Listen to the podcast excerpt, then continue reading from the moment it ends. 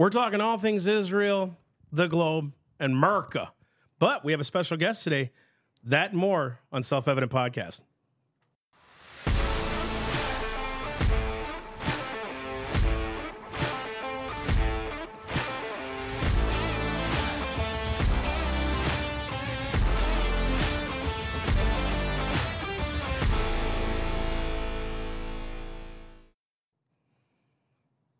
So guys, listen, we're going to get started. We got a guest here. We're going to talk all things that are going on currently, but we got to acknowledge our sponsor today. He's been an amazing sponsor. Michael from Energy Ops LLC is amazing. Guys, listen, he's a God-fearing man. Not only that, Self-Evident actually helped him in his walk. And ever since then, he's been a monster supporter of what we're doing. He loves the podcast, but listen, this guy has done above and beyond for us. He's actually going to come down here to Florida and help us do some things in our studio, different things like that. And he's from North Carolina, South Carolina area. Guys, you want to reach out to this guy. He's one of the best electricians out there.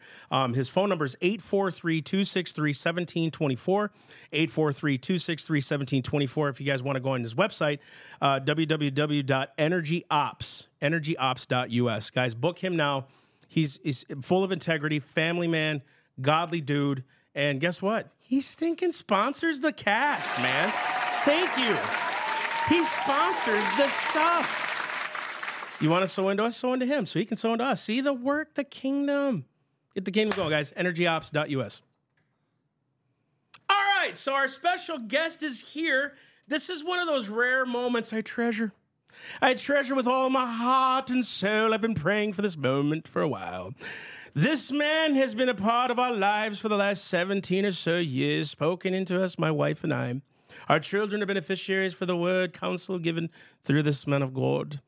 This man of God has been here for so long, ministering for the last 30 years of his life with his wife, Heather, who's probably the better half, but we will never acknowledge because he's so humble, humble man of God.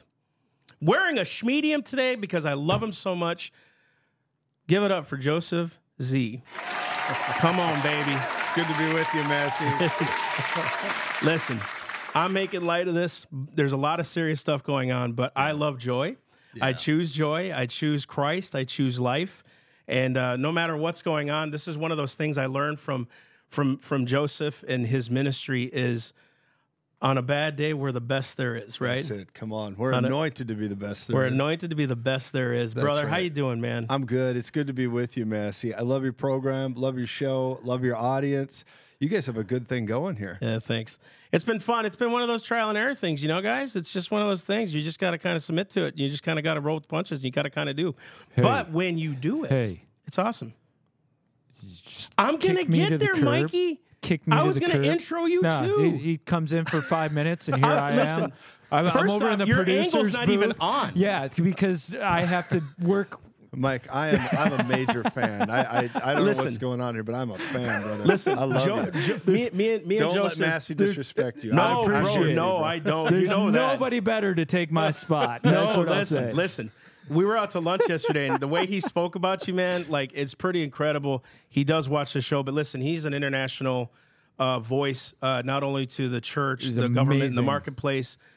He's involved in so many things, does a daily broadcast on his own. You want to check that out, JosephZ.com or Z Ministries, but also, too, his live show on Facebook, YouTube, other platforms. There's a voice sometimes that cries out in the wilderness. And sometimes the wilderness is right in front of us and we don't even know it. And sometimes you have to find those voices that are trusted. They're prophetic. They've been through the ringer. They've failed. They succeeded. But all that remains is a faithful man, not a perfect man, a faithful man. And God makes him perfect. And so we're just honored to have him. You know, you've been a part of our lives for a long time. Yeah. We've been a part of each other's lives. We've walked through some things kind of similar in a lot of ways. And, you know, what I love is, and we're going to ask you some questions. We want you to get prophetic insight on some things, but kind of just talking about you and your journey real fast to let the people know what's up. Just seeing you minister yesterday and Wednesday night, I was saying this to Pastor Todd. He's the same dude. He has not changed. I honor that.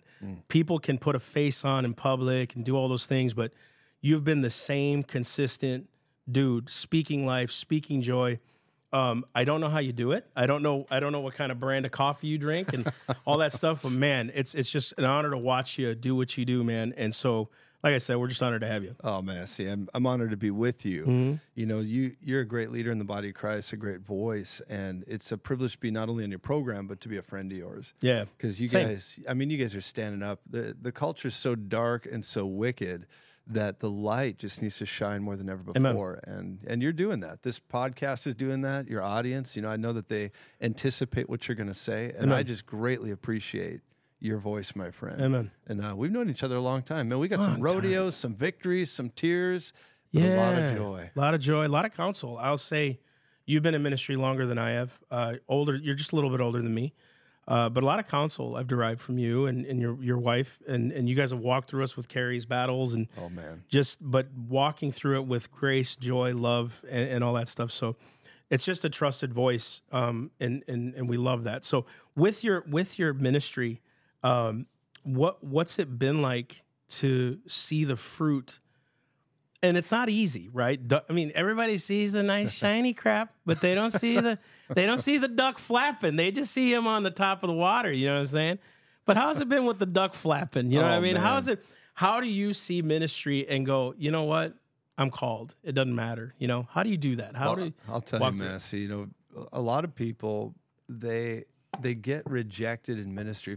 If you're going into ministry thinking that people are going to celebrate you and that's what it's all about, man, you better find another line of occupation to be in. But, you know, I liken it this way, that God picks outcasts and he enjoys turning them into broadcasts. And I say it this way about my life and maybe for yours, but we're an outcast turned to broadcast with a podcast. Amen. And I believe that's what God does. He takes people who he can tenure and he can put his capacity in, and that just means you got to employ a lot of staying power. You got to believe God over everything else, and at the end of the day, if you don't faint, you'll reap, you'll step into it. And there's probably people watching right now, listening to Amen. You and I, and there's a heart cry for people, Massey, and they want to do what they were born for, what they were purposed to do. And so many people are still singing that old U2 song, I still haven't found what I'm looking for.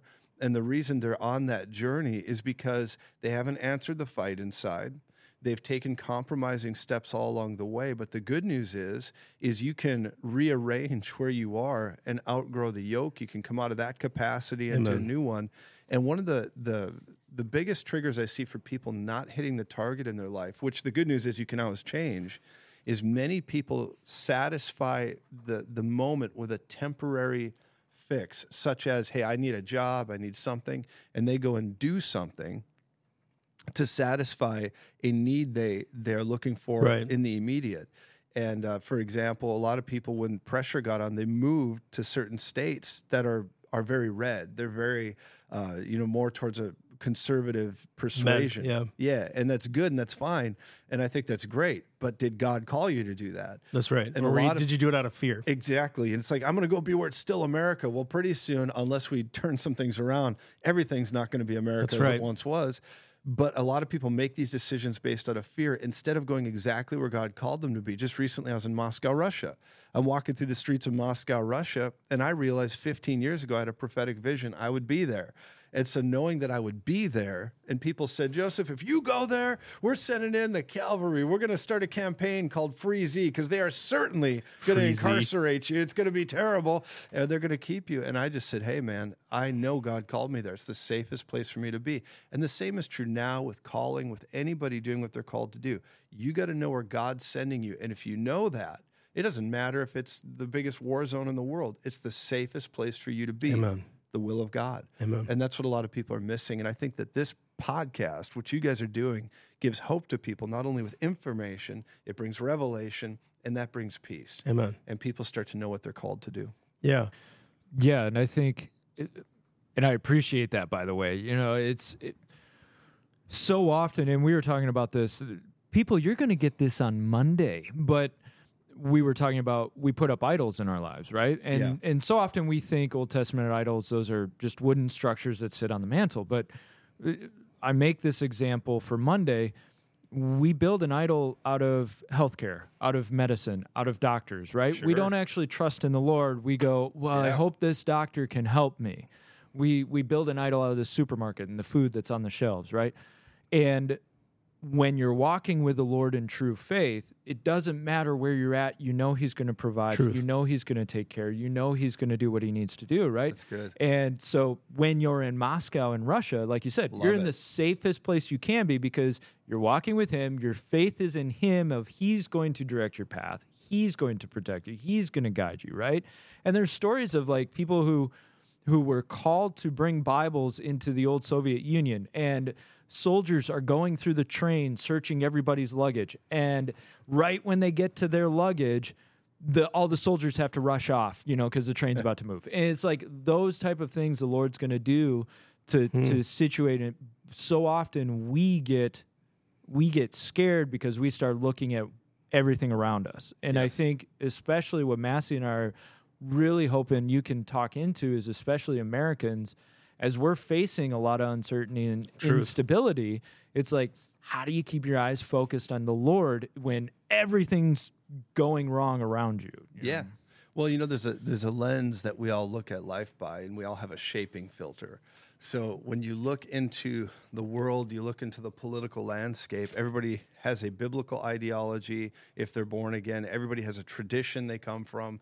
And what it does is it can create a false narrative if you're not truly standing on the right foundation. One thing you realize in prophecy even, it's a lot like this guy named Korzybski, who came up with a mathematics equation saying that the map and the territory are two different things. And a lot of people are looking at the map. In other words, their ideology. Now, I'm not talking about the Bible. When we read the Bible, we stick with what the Bible says. The map is the territory when we're talking the Bible. But when I'm talking about revelation or trying to understand life, there's a map people have on the inside. The map and the territory or the terrain can differ. And when you get to that point, whether it's prophetically or with what you sense your life's calling is supposed to be about, when you get down to, boy, I believe I had an ideology, I believe I had kind of a roadmap for what I wanted to do, but when you get to kind of where the rubber meets the road and the terrain differs from the map, this man who made a mathematical equation named Korzybski said, when the terrain and the map differ, follow the terrain, read the terrain, figure out what's in front of you and work with it. And so many times we make idols or golden calves out of the map we had on the inside, the ideology and idealism that says, I want to go down this avenue and this is what I know it's supposed to be. And that's where religion comes in. That's where things begin to choke the Word of God. It begins to choke your process. And yet you see something differing. You got to begin to adjust to that. And I don't mean change the Word of God. That is not what I just I know what you're make saying. It clear. But what I'm talking about is you change your own ideology and your own agenda and your own, it's idealism that you have to alter to step into a terrain God's trying to give you. Yes, sir. And a lot of times people are not flexible, they're rigid. And it's because they have this inflated idea. And God wants to set people free. And I believe that's for many of you watching right now. God wants to set you at liberty to follow Him freely and lightly by the ebbs and flows of the Holy Spirit, reading the terrain and not forcing the terrain to match your vision for your life. Rather, you're recognizing what God is leading you into. And I think that's an important word. And I hope I'm communicating that well, because people need to know that if they can morph towards what God is calling them to do and be flexible in that vision, they can go much further than if they say, this is my idealism. You know, that's one of the big things that stops people is idealism. And you see that in a lot of young believers. One example of that is when the woman was caught in the act of adultery and Jesus is standing there and they said, Rabbi, you know, this woman's bad. We got to stone her. The law says stone her. And Jesus said, okay, you who is without sin, cast the first stone. But if you notice how they dropped their stones, they begin to drop the rocks they were going to kill this woman with from the oldest to the youngest, all the way down to the youngest. Why was it to the youngest? Because the young always have idealism. And idealism will literally stop the call of God for your life because you can't get over some of the, well, it's supposed to be this way and it's supposed to be that way. But if you can just begin to relax and let God lead you, and not get all caught up in the minors, you can actually navigate life and go much further. And I believe that idealism is where you got to recognize sometimes the map and the terrain don't match. That's right. And you got to begin to say, man, we got to read the terrain. We got to alter our narrative to find the train. I don't mean alter ideals. Don't alter the Word of God. I'm talking about alter the inner image that you set up as how it's supposed to be. Let's speak to that. Let's speak to that, right? Let's go to Numbers 13 real fast. You remember when Moses, we were talking about Joshua and Caleb yesterday. Yeah, come on. One of the things that the 12 spies that they sent out, there's their own ideology. Do you remember when Moses gave them specific commands? Oh, yeah. He said, go up there to Negev, and I'm going to go through it really fast. See what the land is like, whether the people there are living it are strong or weak, and whether there are few or many. How is the land?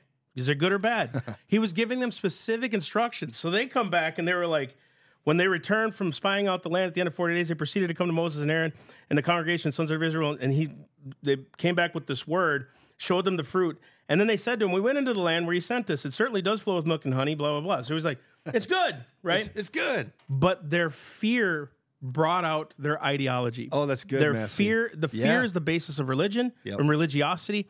Fear is the basis of insecurity. Fear is like this thing. So then they say, nevertheless, the people who live in the land are strong, and the cities are fortified, and they're large. And moreover, we saw the descendants of Anak there, and they're huge. And Amalek is in the land, and Negev, and the Hittites, and the Jebusites, and Amalek. He's like, Moses is probably thinking, I didn't ask you for that. Right.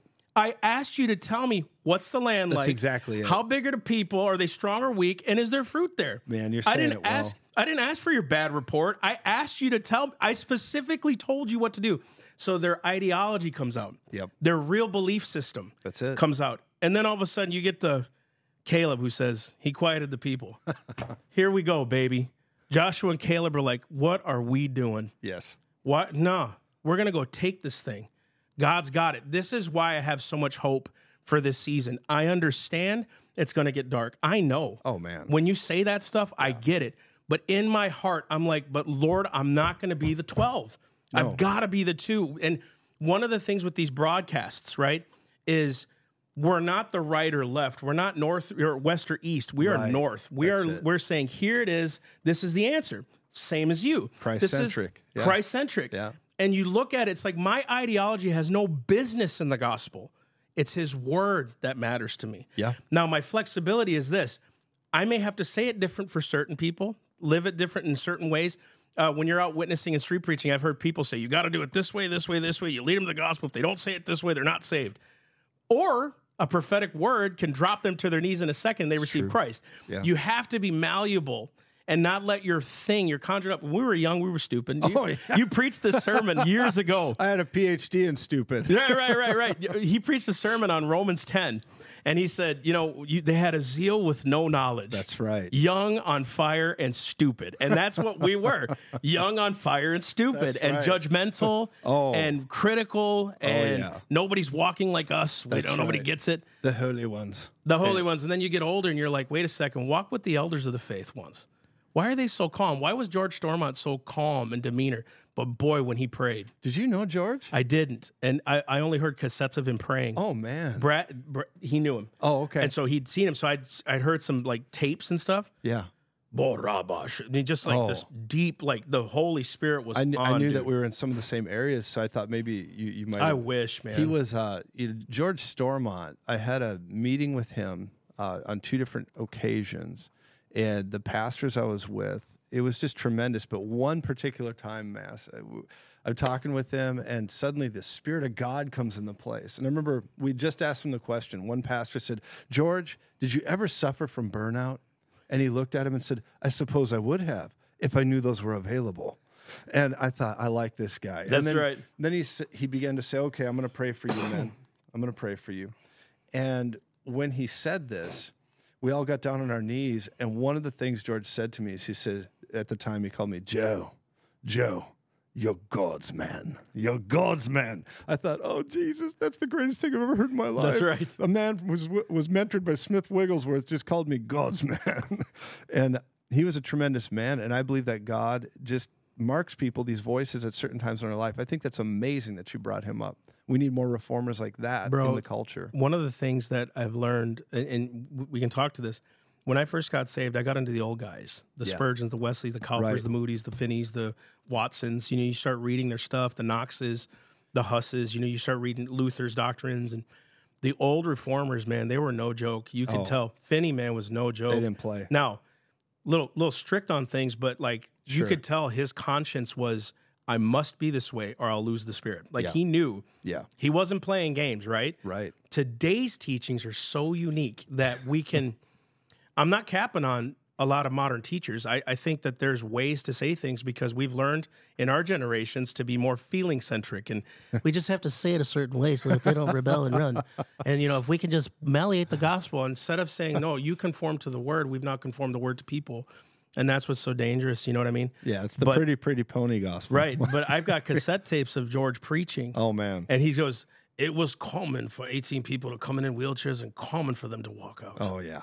And just like he said, the Holy Ghost came in the room, and he said, he goes, those that are led by the Spirit of God, these are sons of God. And just that powerful, you could tell that dude, he was with God. He was with God. What he spoke was so powerful. Yeah, those old cats, they were that way. You know, like you just said, the touchy-feely stuff, and I'm for it. If people need that and that's the touch they need, God will meet them there. But truly, we need to raise up a warrior class. I believe that we're on a cycle, Mass. I believe we're on a cycle. Same. You know, that old saying that, you know, good times create weak men, weak men create bad times create, you know, all the whole cycle. What we recognize is that there is a cycle where right now I believe that our children's children, the young lions, especially I'm talking with your son today just for briefly, you see the strength that's in this next generation, and they're going to have to be strong. Where a lot of us, where we come from, the boomers and then Gen X and Y and all this stuff, there's a tenacity on us, there's a strength on us, but the next generation, I believe, will be like a World War II class generation. Yes, sir. They're going to be another greatest generation. They're going to stand up and say, well, you guys all messed this up, and we're kind of done with the alphabet gang conversation. We're done with all the pervert mafia stuff. We're done with all the nonsense, and we actually want to begin to right-size the nation. And if we can't right-size the nation, we're for sure going to stand up for the gospel. Amen. And we're going to just continue moving forward. I believe that round is coming next. Should Jesus tarry, that's the round that's coming next. I think it's here. Me and Mike talk about this quite frequently, and I want you to interject on this too. Moses said to the people after 40 years, you're not going to go in, but your sons who had no knowledge of good and evil are going to take the land. That's awesome. What are these kids taught? There's no rules. There's no genders. There's no nothing. Dude, come on, man. When the transgenders begin to preach Christ... Yeah, and they throw Jezebel and they're going to throw all this stuff off. They are. These little dudes over here, man. Oh, man. They're powerhouses because when they know they've been lied to, you watch. They're going to revenge all forms of disobedience when they're obedient. I'm telling you, we've been preaching this for a long time, dude. 7 years of saying this. Mm-hmm. Wait for them, man. They're coming. They're coming. Lions. They're here. And I believe it was what happened with a lot of America was writing a false prosperity. Yeah. So there was the World War II generation that was prosperity. Then we learned to ride debt, a false prosperity. Wow. And it taught us now statement. When economies cripple, your trust was in your debt, not your prosperity, right? So now you have really nothing. Yeah. And so go ahead. No, that's great. I think it's an illusion of reason, right? And I think I've said on the podcast before, I think it's a death of the age of reason, right? Yeah. So my generation especially grew up, it's all science, it's all materialism, that's going to answer all your questions. Yeah. Well, the problem is it doesn't, right? So my dad's generation, they thought a house was an asset. It just grows in value, and it's your investment, and you'll reap the rewards. My generation watched his generation lose their heads in the market because all their house values dropped. So all of a sudden, we went, well, wait a second. All these old reasons that you had, this old materialism, this old just believe in the system, falls apart. And I think especially their generation, they're spiritually hungry. We just have to give them the spiritual because they're recognizing, okay, you tried the age of reason and it found lacking. Yeah. We got transgenderism. We got all of the perversions out of this. We got the no borders, no limits, no lines.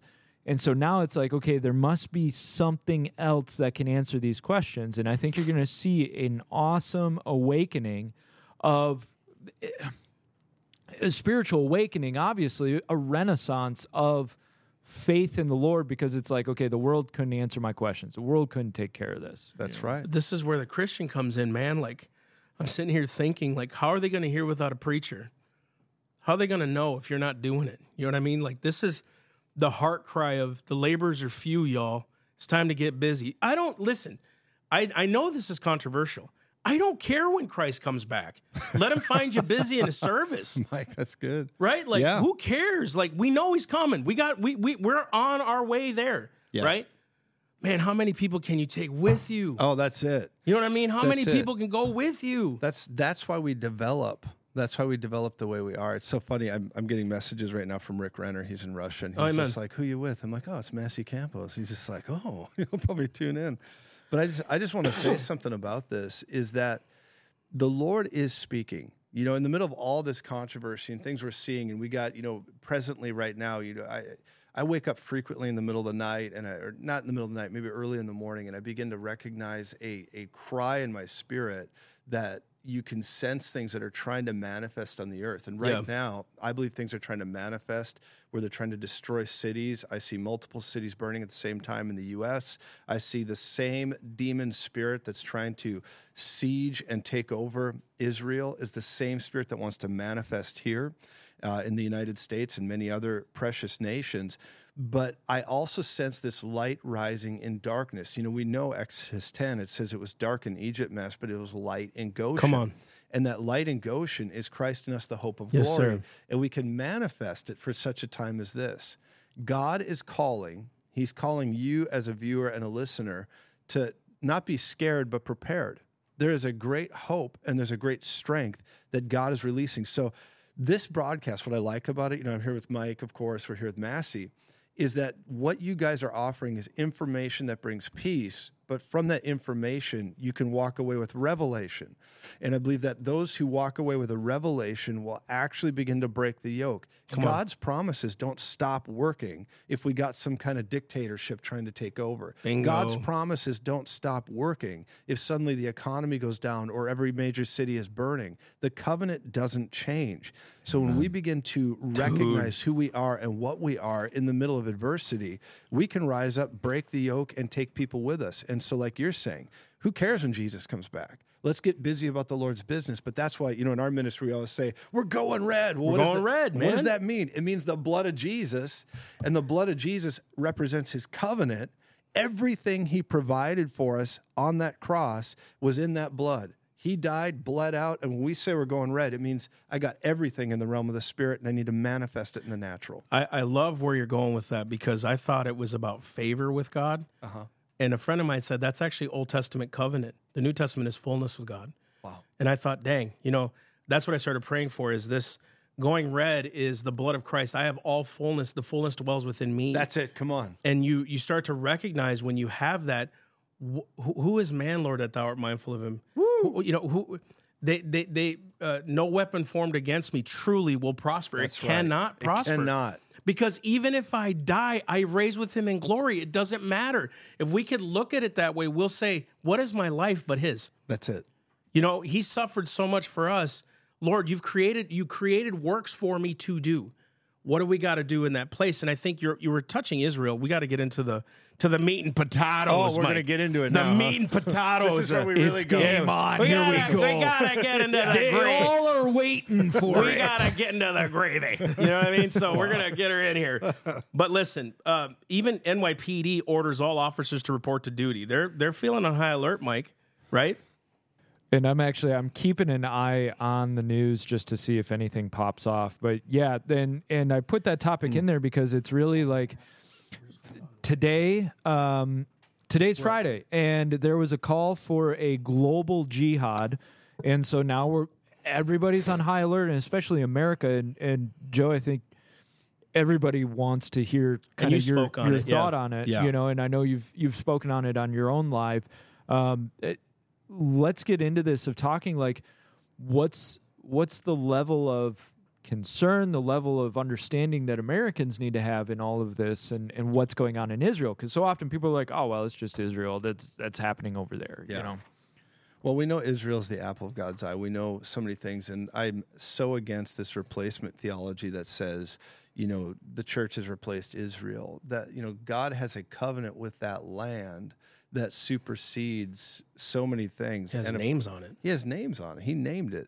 And you recognize that the church is the church, it's the ecclesia. And yet with Israel, there's a covenant promise that's attached to it. Now, everybody needs to be born again. Everybody needs to know Jesus. But God deals with individuals, he deals with the church, and he deals with nations in different capacities. But when we're looking at something here, we're looking at today and the type of issue that's going on and the prophetic stuff. I'm going to draw a quick picture if our audience can see it here. I bring my mobile whiteboard with me. This beautiful. Is my mobile whiteboard. I wish you'd have told me. We got a kind of bigger one, but we need one of those. Yeah, we do. You know, I thought I was coming to a high class setting, and I am. So let's look at this. I thought he was going to go south. I was like, wow, thanks for that. Sure. Thanks, oh, there guys. We go. That was helpful. Jeez, Joe, donate to us, please. We need better stuff, folks. We'll buy a whiteboard when people donate. That's right. Yeah. Well, speaking of, okay. Yeah, exactly. Okay, look at this. Here we go. So here's this timeline I saw. I was in a meeting one day, and I began to see a timeline. Not necessarily a timeline. I should say it better than that. I saw a line that was going along like so, and then I saw the words USA. Okay? I'm just going to do this very briefly, and I hope everybody can see this. He can. Or they can. Then I saw the line going down at about a 45-degree angle, and then it began to plateau out here. I saw it go down at 30, 60, and 100-fold. When I say I saw, I sometimes have prophetic insights, and these things just flash in front of me, and then I start unpacking it through prayer, and I realize what I was seeing. I interpret what I was seeing. And I began to see this in a time of darkness, okay? This time of darkness. And then I saw a season where it would come back and go back to another time of 30, 60, and 100-fold of coming back to this time. But I believe right now we're on this trajectory of going downward. But during this going downward time, I recently had a vision of a tornado. And this tornado, I believe, was in this position, whereas we're going through this timeline of going downward as a nation, I began to see that there was a major moment where almost a catastrophe, what they call black swan. Black swans wanted to break out. Now, black swans, just by definition, means something that's cataclysmic. Everybody's impacted by it. A black swan would be a global market crash. Yeah, market crash or power outage or just something. Cyber hack. And in this process, Massey, I was just recently, September 16th, I was in Tulsa, Oklahoma, preaching. And sometimes the Lord speaks to me through seeing and visions and dreams. Yeah. I woke up early one morning, and as I woke up, I thought, I am in Las Vegas. I'm in Tulsa, but I woke up in this dream thinking I was waking up in Las Vegas. And as I did this, I opened my eyes, and I looked at my wife, Heather, and I said, what are we doing in Vegas? I don't even know this town. What is this about? And then the Spirit spoke to me and said, what happens in Vegas will not stay in Vegas. And then that hacking was breaking out right at that time, right on, that moment. From there, fast forward, the Lord showed me in that same vision, Israel would march against her enemies, go and do some things and take ground. Suddenly, a few weeks later, 3 weeks later, this happens, and the Iron Dome over Israel is penetrated by missiles, right? And I really believe, now this hasn't been proven, this is nothing that people have come out and said, I believe seeing the hacking that happened in Vegas, I believe the Spirit of the Lord showed me that there is compromises and digital compromises that are everywhere, and I believe they opened a hole in the Iron Dome, and they got warfare in there. And so that's one thing I believe. I can't prove it, but that's something I saw, and I think that's what happened. Well, an inept government like we have right now and an inept council can open doors like that, it feels like, right? When you're giving money to Iran and... Or billions to that dancing pervert nation, yeah. Right, or just how it opens doors to that. I'm not trying to impede on you. No, yeah. It's crazy how an inept government and an inept leadership will allow that kind of stuff to happen where was there an inroad there that we don't know about? Well, we have a Manchurian candidate that's being paraded around like a puppet. You know, we got the Easter Bunny leading him across the lawn because he can't find his own GPS. You got things like that. Yeah. And listen, I pray for the leadership. I've prayed for him, and I do that because it's biblical. Romans 13 talks about honoring the authority, the place, not the man. The place. I honor the place. And when we look at that, I believe, Mass, what's going on is there is a wicked, I use this tongue-in-cheek thing, I use the terminology, the wicked goblin lizard overlords, because they're like the Davos, Switzerland people. I felt like when you said that the other night, there were people who were like, wait, is he serious? Does he think it's really lizards? People? Are there really lizard people? No, I don't think those real. I wouldn't be surprised if some of that stuff was real. I don't know where I land on that, but I do know this. I just say it because it's the demon spirits driving them. And you see these guys like Klaus Schwab, right? You know who I'm talking about. He's like, we need a great reset. He's like, you will own nothing and you will love it. Such a Bond villain. Yeah, he's a Bond villain, Mike. Totally. Have you seen him with the robe? The penguin. Yeah. He's the penguin on Batman. Have you seen him in the full robe? The picture is like, he's out of 007 or a bad Batman movie. Batman movie. Or he looks like a Romulan from Star Trek. Yes! Here to talk about the planet Romulus, But when you recognize what's going on with these clowns that are absolute demonized, mechanized puppets, they're trying to push this one world agenda, this mess. But I had this prophetic vision. And I saw Israel marching. I saw them going into the place that they are. And I saw an outcome with it. So some of the things I saw was this tornado, and I believe that this is going to be challenging. But what we talked about a moment ago with the young lions, people standing up, I believe that reformers will be the outcome of this. I had the dream where we had to run at the tornado, almost under it. We ran at it in this dream, this tornado I saw.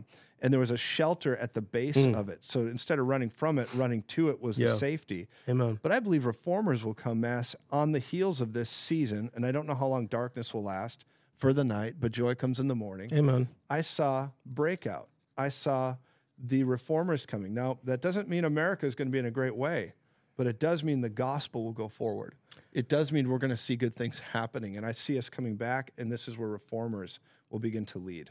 Amen. Yeah. I love this when you're saying we don't know the outcome of where America will end up, but when they won the revolution, you got to remember it was fresh ground to sow the seeds of righteousness into. Come on. So when you're looking at a new nation, you're saying it could go either way. It could. On how the church sows seed into America again. Oh. I firmly believe that. I believe in green grass. I believe green fields will happen. I believe that's going to happen. Yeah. But weeds never have to be watered. Seeds do.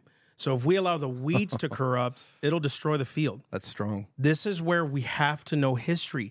Why was it that the old timers, the old reformers, the founders, whatever, studied so many governments, Mike? We've talked about this 100 times. Strong. Because they knew the strongholds of what bad government can be because of the nefariousness of man. Yeah. But they also knew the church was so central to the morality of the nation.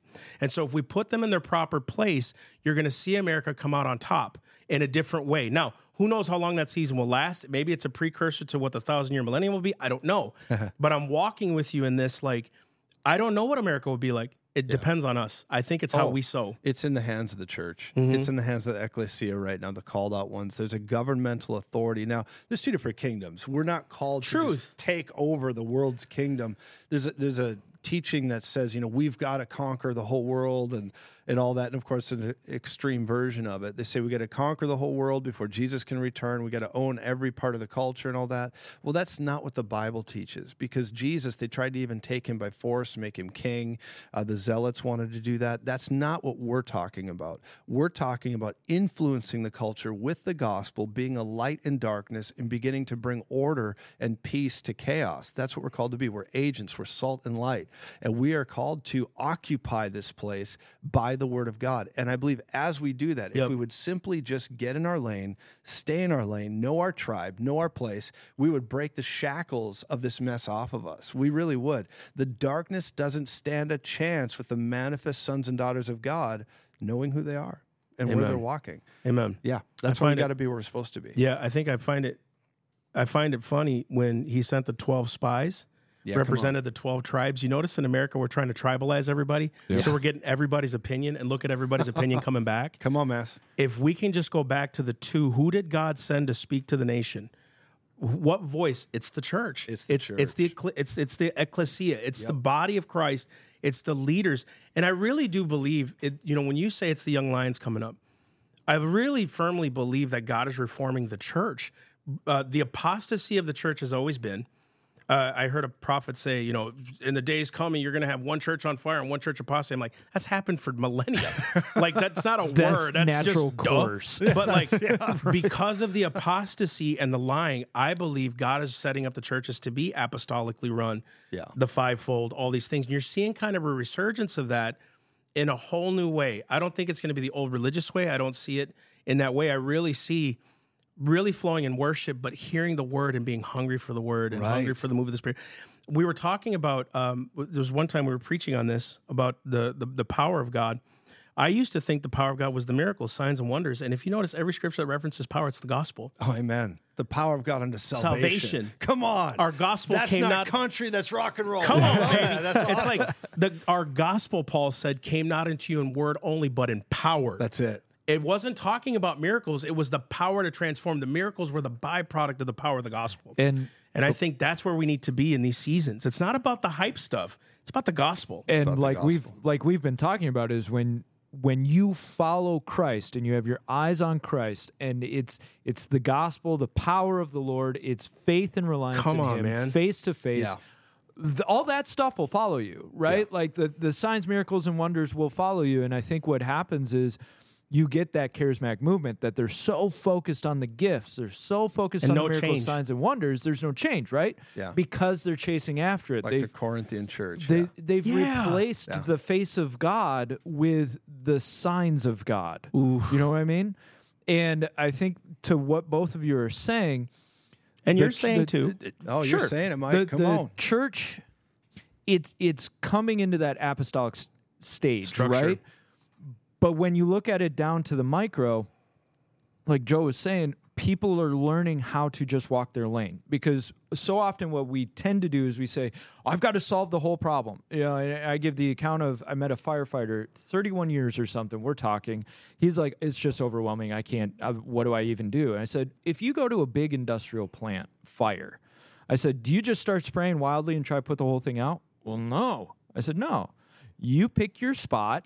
You have your job, you take care of it, and you trust everybody else to do what they do. Nehemiah, right? That's everybody has a job. And I think when the body realizes you have to have the apostles, the prophets, the teachers, the pastors, the evangelists. Helps, the administrators. You've got the helps, the administrations, gifts of healing, right? When you have all of these lanes and people are okay with, well, I'm not a prophet, and that's okay. Right. I'm here for gifts of helps. Then all of a sudden, everybody handles their job, every responsibility gets done, and then the apostolic church moves forward. Yes. Can I draw a picture about that? Absolutely. Do that real quick. So what you're talking about, Mike, is it's the gospel. It's not just the gospel. It's the kingdom. It's the way it's the gospel applied, right? That's right. So if you take this, right, so I'm just drawing a quick little picture here. It's like a Venn diagram, just drawing a kind of a pointy Venn diagram. But if you take all this together and you realize this is, let's call this Ephesians 4:11, right? Ephesians 4:11, that's the fivefold governmental ministry. Then you got 1 Corinthians 12. 1 Corinthians 12 is the 9 manifestational gifts. Then you got Romans 12, and you got the 7 motivational gifts. When you're looking at all this, it equals 21. And I like to call this the 21 gift spectrum. Why?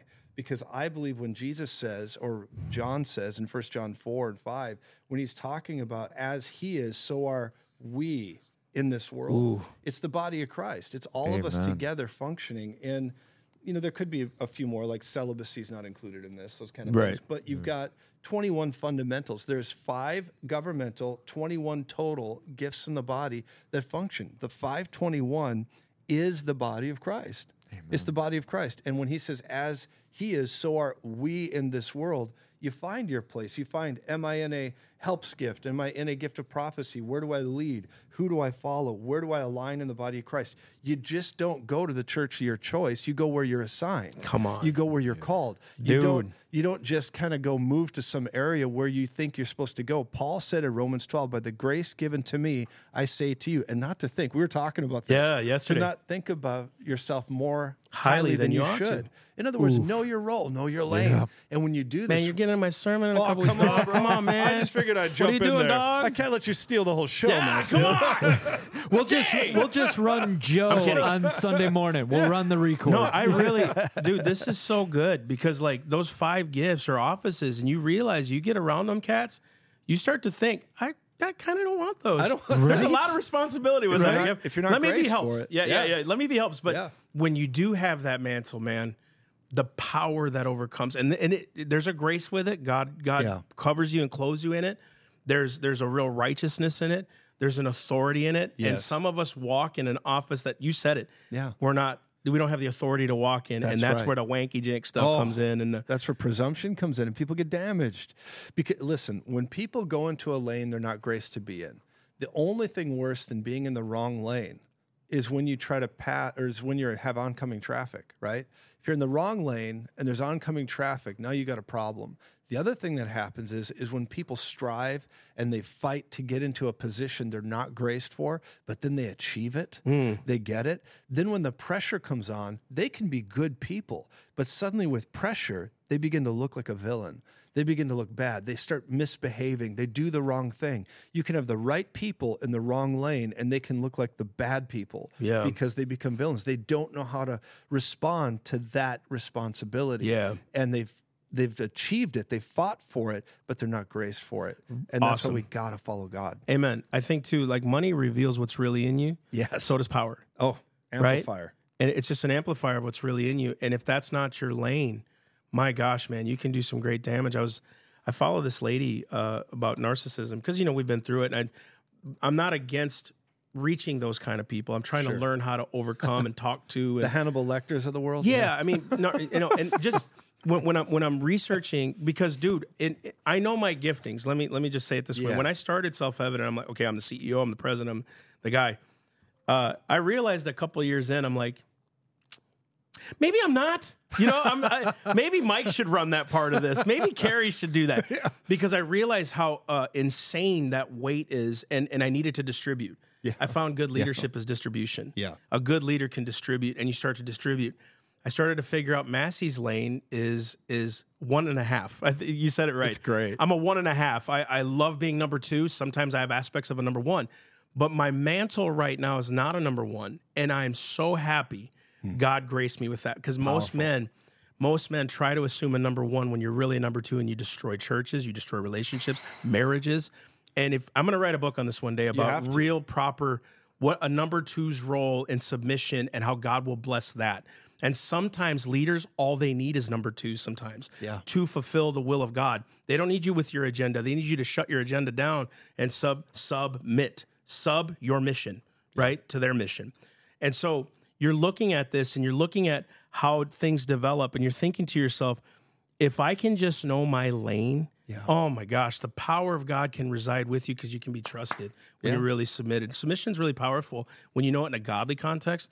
It's not a bad term. It's actually a really good term. Yeah. Submission. It is. And it's a term of growth. I think when you can do that truly, you grow because you learn from the greats.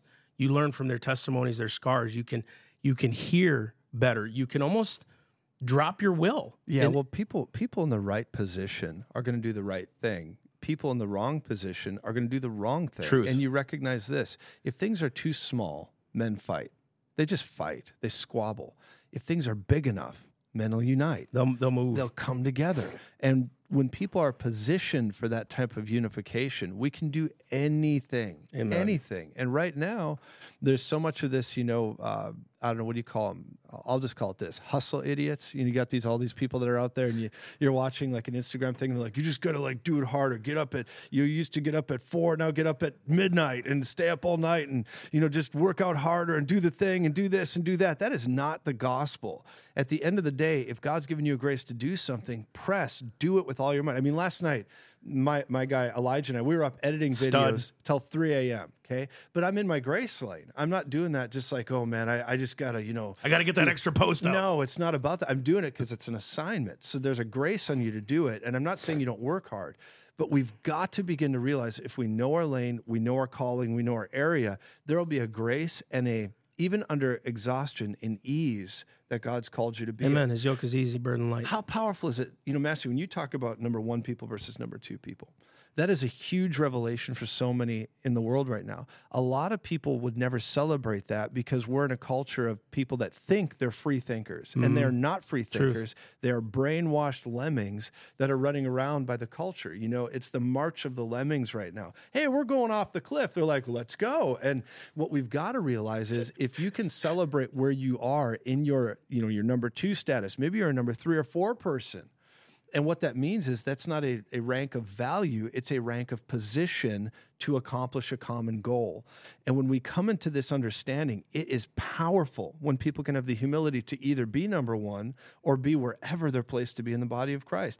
Can the foot say to the hand, I don't need you? Right. The bottom line is this is how we take over the world. And so many people need to get this. It's real humility to simply surrender to the Lord and say, God, what is my grace? I'll fall in line with that and I will enjoy it. And I think you're helping people discover it. And so often, I think we're so short-sighted on it because we think I will always be a number 2 and I need to be a number 1 and all of that. But it's like if you would just calm down, relax, and submit in this season. Come on. Who knows where the Lord's going to lead you? You might be in number 1, but you're under how many tutors times and governors until an appointed time. How many times in the Bible is a number 2 there?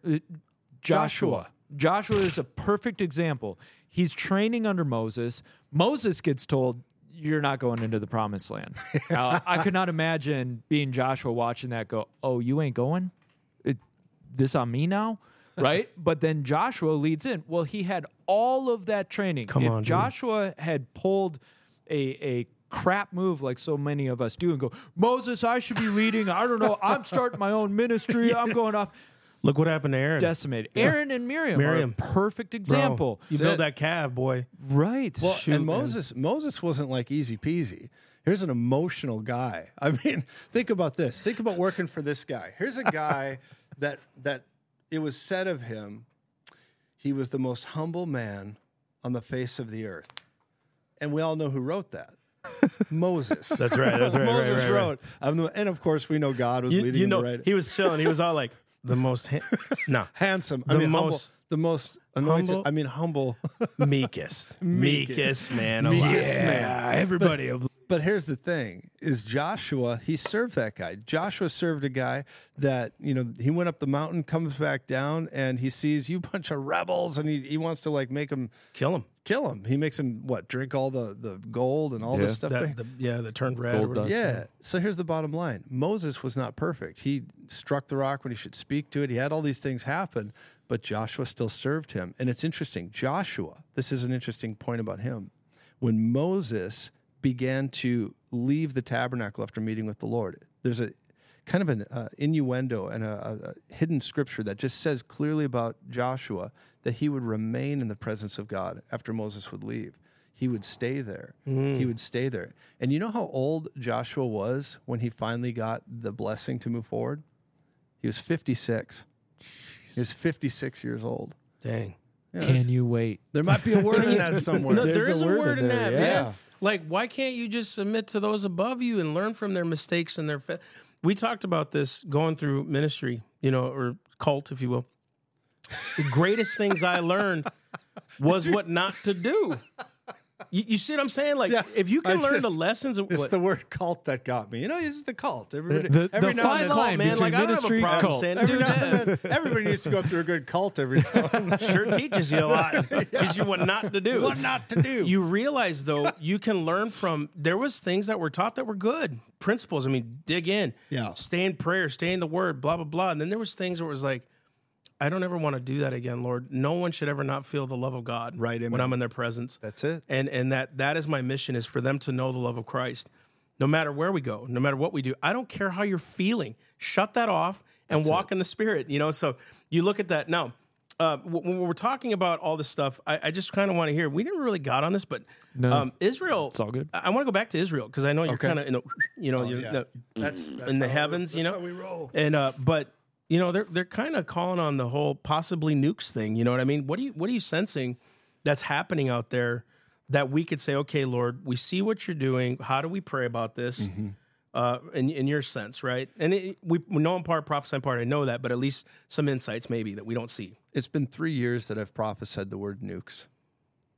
I've seen that. You know, I do a live broadcast every weekday morning, and when I do, sometimes these things come to me, and I begin to write on the whiteboard, and I don't want to be one of these weird prophetic people, but I do see things, and nukes has been a great concern for me. You know, before the fires in Maui happened, which is suddenly an afterthought for everybody. Isn't that crazy? Yeah. The smart city thing. It's wild. And I think all that's getting buried. I think what they've done in Ukraine is getting buried. I think what they're doing, you know, with the trying to go down the election cycle road, I think all of it's getting buried. But do I think nukes could come on the scene? I do. I think that I had a vision about the Maui fires well in advance before it happened. We predicted it, saw it. And then I also saw a flash of light that were over islands, and I saw a flash of light in different territories. And so I believe through prayer and obedience, we can avoid it. I really do. Sure. But I do see that coming at some point. I believe they're going to try to induce that, and I think it's going to be, I hate to say it, but probably one of the biggest cover-ups globally. It'll be used to cover over a lot of nefarious misdeeds. The only ones this is helping, this war, is the bad guys. Right. It's helping the They people. Always benefit the BlackRock, all these cats. That's where it's at. So that's my thoughts on it in a nutshell. Yeah, how do we pray? How do we pray through this thing? What can you encourage the Christian to do? Not to walk in fear, walk in hope. We take our authority. We can release angels according to Hebrews chapter 1, Psalm 29, Psalm 103, Psalm 34. In your book, The Servants of Fire. Servants of Fire. Yeah, you can get that. And I encourage you to, because I really write in there about how to release angels. So one thing we can simply say is that we release angels by speaking the word of God, by doing the will of God. But right now, we just say, here's an example. We say, in Jesus' name, I speak to this event that's going on. We speak to the darkness, and we speak over global events. Lord. And we say, Psalm 91, no evil shall befall you, nor any plague come near your dwelling. And we begin to say that these angels will take you up in their hands, and you will not strike your foot against a stone. When you say these things in faith, it engages them because they hear God's word, and they're going to go to work on your behalf. So we authorize angels to go to Israel to stand. We pray that the Archangel Lord. Michael would rise up and take authority in this place. He's the angel that watches over Israel. So we release that in Jesus' name. Listen to me. God doesn't say these things to us to scare us. He says them to prepare us. He gets us prepared so we can walk into where we're called to be. He is not in any way leaving you behind. He's not forsaking you. You must put on boldness to face the darkness. Don't be intimidated by this thug, evil, demon, global spirit that's trying to take over the world. You press back against it in prayer. So you build yourself up in faith, in prayer, and say what you want it to be. Speak to it, and don't get discouraged. Amen. There's a power. You preached this the other night. I don't know what you're going to preach on tonight, but he's going to be at Revive Church tonight, y'all. Get excited. But you said some people can stop darkness with their prayers. Some people push back and punish darkness. Oh, yeah. And that's really where faith comes in. I believe in what your word says, and I believe it to be true. But you can only say that by the Spirit of God. You can only say that by the Holy Spirit and him unctioning you to pray that way. The prayers of war. Sometimes we got to get into those Davidic prayers of, Lord, let them fall in the pits they themselves dug. Oh, it's true. Lord, discomfit the wicked, Father. Break their teeth if you have to. Do what you got to do unto repentance, Lord. Yeah, that's unto right. Unto repentance. That's it. This isn't about death for them. This is about death to themselves. And Lord, hopefully you humble them like you did with Paul. You know, that they can be saved. And dude, Klaus Schwab is a soul. He's still alive and breathing. Lord, if you can change him, who can't you change? You know I care more about all the little kids that are getting, losing their life. I care more about all the people that are getting trafficked around than some of these. So if I had to make a decision between the two, maybe it's wrong, but I would rather see the kids get rescued and some of these lizards get, something different. With you. I don't think there's anything wrong with that. I think that's where... What's your heart posture in prayer? Oh, totally. Are you governmental? Yeah. Like what you are, you're going to pray that. But then there's this compassionate pastor side of you that will just kick in and say, man, these families, the kids, man. I won't use a shovel. I'll use a hammer. No, I'm just kidding.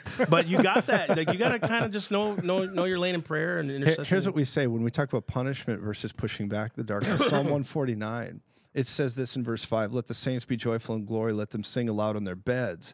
Let the high praises of God be in their mouth and a two-edged sword in their hand. To do what? To execute vengeance on the nations and punishments on the peoples. Ooh. And then it says to bind their kings with chains and their nobles with fetters of iron. Verse 9 says, to execute on them the written judgment, this honor have all his saints. So when we pray, we can not only push these things back, but we punish these principalities and powers, these dark forces that are working through government leaders. And that's Psalm 149, and it's powerful. So the joyful saints are singing aloud in their beds, the high praises of God, the word of God in their hands, but they execute vengeance on nations, punishments on those peoples. And I believe there's a punishment to supernatural forces that come and violate the ordinances of God. You saw it with fallen angels. He put them in dark, gloomy dungeons, Tartarus. He put them away because of their violation of their ordinance and their jurisdiction. And I believe when people violate God's covenants, you can pray these kind of prayers. And I'm not just saying against people, but against these spiritual forces. Yeah. We release punishment against them. So in Jesus' name, we don't just release stop, cease, desist. We say step off, or you're going to be punished by the Spirit of God. There will be a painful experience that this darkness has when it steps into God's territory. In Jesus' name, we release that. You know, whenever we've cast out demons, sometimes demons scream out and they say, why are you tormenting me? Yeah. Why are you tormenting me? But it only is when they run into true anointing. They run into the real stuff, the real raw spiritual horsepower. I believe this is what these kind of principalities need to run into. That's good. According to the Word of God. I never thought about that. Even the demons were saying, you're tormenting me. Oh, man. Yeah. You're punishing me. Why are you doing this? Isn't that crazy? I never thought about that. Good word, man. Yeah, bro. Let's go. There's so much to this, but we only got an hour with fella because he costs too much. You know? We only got an hour with fella. The meter's running, gentlemen. It is. Yeah. Our card is empty now. Yeah. What are you going to do? Anyways, guys, if you find any of this at all interesting, I don't care if you do or not.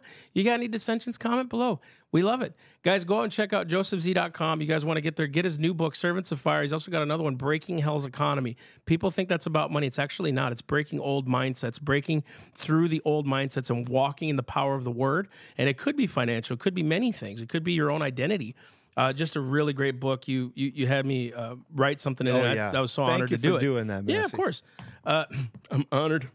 I'm honored. I was chosen. I'm honored. You're honored. So, TheSelfEvidentTruth.com. Guys, we got new blogs coming out every week. We've got new shows coming out. We got a whole new format coming out. Guys, we're growing, and it's awesome, and we love it. And so we're so grateful. Can I say something about your merch? Sure. You guys have the best merch. Thanks, man. Like, you got great shirts. You got great hats. I mean, where's the website they go to? The Self-Evident Truth. The definite article, TheSelfEvidentTruth.com. It's an awesome site. I recommend it. I hope if you're a viewer with Massey and Mike and you're watching this program, I just want to personally encourage you. Please go there, get the stuff, buy them out, because it's just quality. I still wear... I have a pre-existing condition T-shirt called Liberty. I wear that. It's quality, man. It. Yeah. And also, too, guys, don't forget, there's a lot of, I just started doing this. We've got some things coming up we need support for. Yeah. You know, we got about 35,000 that we need right now immediately to finish a lot of our product and projects that we're doing. So we're encouraging guys to sow in. Listen, we're not something that you're investing in that's worthless. Amen. This is reaching the masses. And so we believe by faith, you sow into this ground, God will sow into you as well. Not just riches, but literally wisdom, power, authority, all that stuff comes to you. So please go to theselfevidenttruth.com, become a monthly partner, or sow into the kingdom and give it to us. You know what I mean? Because we need it. We can do a lot with it. Pastor Todd said something to me yesterday. Men are blessed with wealth that are Christians to advance the kingdom. It's good. If you have it, give it, because it's about advancing the kingdom. Also, and he'll talk about this in a little bit, but Joe Z, become a partner. They're going red. They're killing it. They're global. It's a global takeover. So you guys want to be a part of all that, sown into the kingdom stuff. Amen. God bless you guys. We will see you Monday. Boom. Love you guys. Love you. That was fun. Awesome.